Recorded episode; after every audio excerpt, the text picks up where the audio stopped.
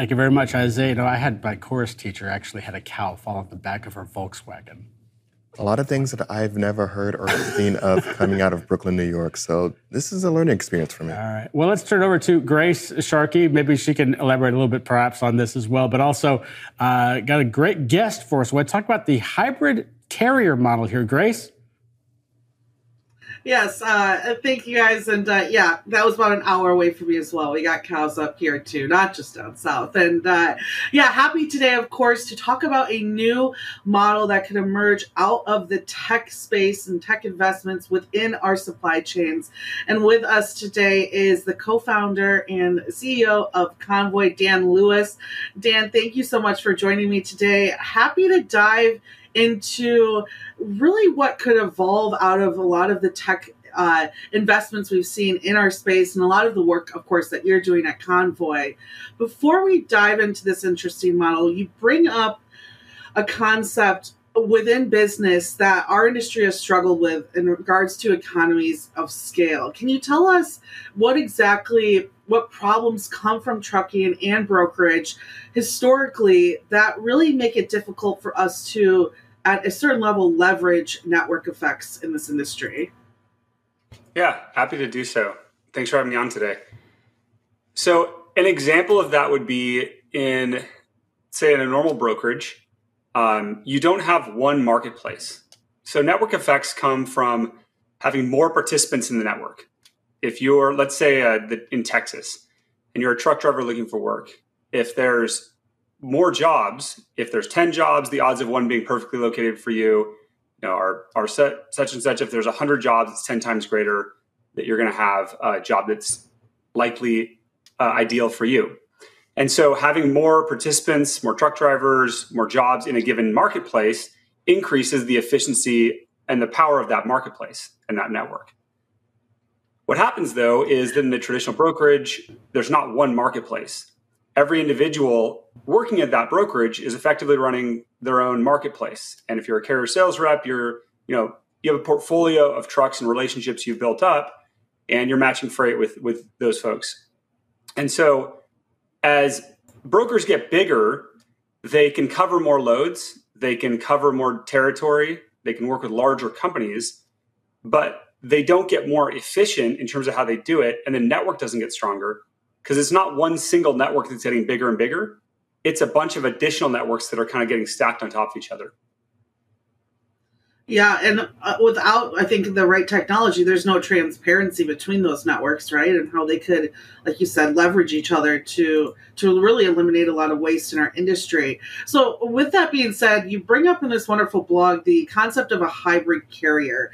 Can you tell us a little bit about the characteristics behind this uh, new model and how exactly the key ingredients of it are, would promote economies of scale? Yeah, absolutely. Um, and hybrid carrier was the best name we had so far. Um, so hybrid carrier, we use that name because the service kind of has it has the same capabilities as a broker, the flexible capacity, tapping into lots of different uh, carriers. Um, but it also has a component of trailers and assets, and it operates. You, know, you can operate drop in programs with a hybrid carrier model, and so you kind of have a lot of the best of both worlds. And here's the biggest reason why it, it kind of allows for these economies of scale and network effects to take place. The idea is that instead of every single broker or carrier having their own capacity solution for all of their jobs or their own trailer pool that they you know run and organize and manage themselves you're tapping into a platform a hybrid carrier platform where the capacity is shared across all these different brokers in this platform, and the trailers are also shared across different participants in the pool. And so, as more and more trucks and carriers come onto this platform, and more and more jobs are in this platform, the chance of efficient matches and finding the right job for the right truck go up significantly. And the, if again trailers are shared, then the odds of being able to have the right number of trailers at the right facility go up as well uh, because the model allows those trailers to flex between different locations instead of being pre-assigned, pre-allocated to one facility. And so it's it's the idea that the capacity the way that brokers access capacity becomes more and more aggregated onto these hybrid carrier platforms, which means that that capacity can act as a bigger network in concert versus being walled off between each broker and then within each broker, each you know carrier sales rep, for example. And so that creates a lot more efficiencies and it allows the network to get stronger as it gets bigger versus being divided by more and more groups. Yeah, you know what's interesting about this concept is, and you bring this up in the blog, right, of shippers using so many different uh, logistics providers that that kind of pushes against this model and and harms that that network uh, in, in order to that network effect basically. And as a broker, if you can get a shipper to understand, hey, only having one or a few of us can really actually bring waste down and costs down in particular really evolve that economies of scale then you can really take advantage of that volume and really showcase to them right that those costs can come down that being said what does a hybrid carrier have to achieve in order for a shipper to trust only especially large shippers right who can't afford to to be late and have a certain standard? How can you how can they trust like the single uh, entity or or at least minimizing down to a one or two individual hybrid carriers to really make this model work? And that's a great question because i think that because today there has not been a uh, significant performance or cost gain by consolidating freight onto a single provider. And as you know, any one provider gets bigger, they don't necessarily get more efficient.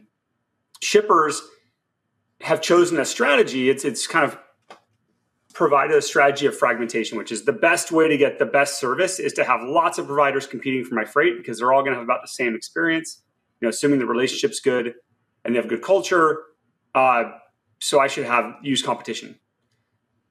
What they're going to have to see to change and start effectively focusing on partnership and collaboration and you know bringing more freight onto fewer platforms and going deeper is that that actually has a benefit and so you know that's what one of the things we showed in this article was what we've seen as we've uh, been been working on this for a while is that when shippers put more and more loads onto the platform the performance actually improves so for example shippers that are doing, let's say, you know, a few thousand loads with us, I think I showed in the data, we're seeing about 91% on time performance. Shippers that are doing over 25,000 loads a year with us, we're seeing 96% on average on time performance. And we had similar metrics for uh, other parts of our system, for our cost structure, things like that. It gets better as we see the scale inc- increase from shippers. So it's really just going to come down to the proof and the data that if a shipper starts to put more business into the, one of these platforms, they get a return on that, which is better service and a lower cost structure. Yeah, and I think that's right. Is is showcasing in that data, showing a little bit more transparency of how strong these partnerships can get, right? And uh, yeah. even working together to to solve a lot of these problems. I got a little bit of time here left. Uh, Dan, where can people go to learn more about this hybrid carrier model uh, and what Convoy is doing to work towards that? Yeah, absolutely. So you can, we set up a website, convoy, uh, hybridcarriers.com. So you can just email info at hybridcarriers.com. And you know, again, this this notion is something that Convoy's building.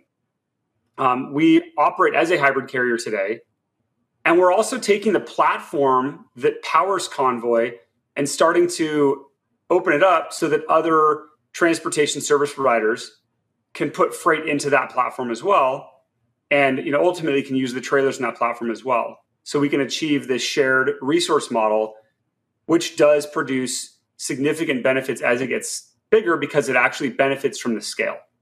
And so, you know, we're building this again for Convoy, but we want to make it available and, and ultimately uh, Convoy will run on on this platform as well.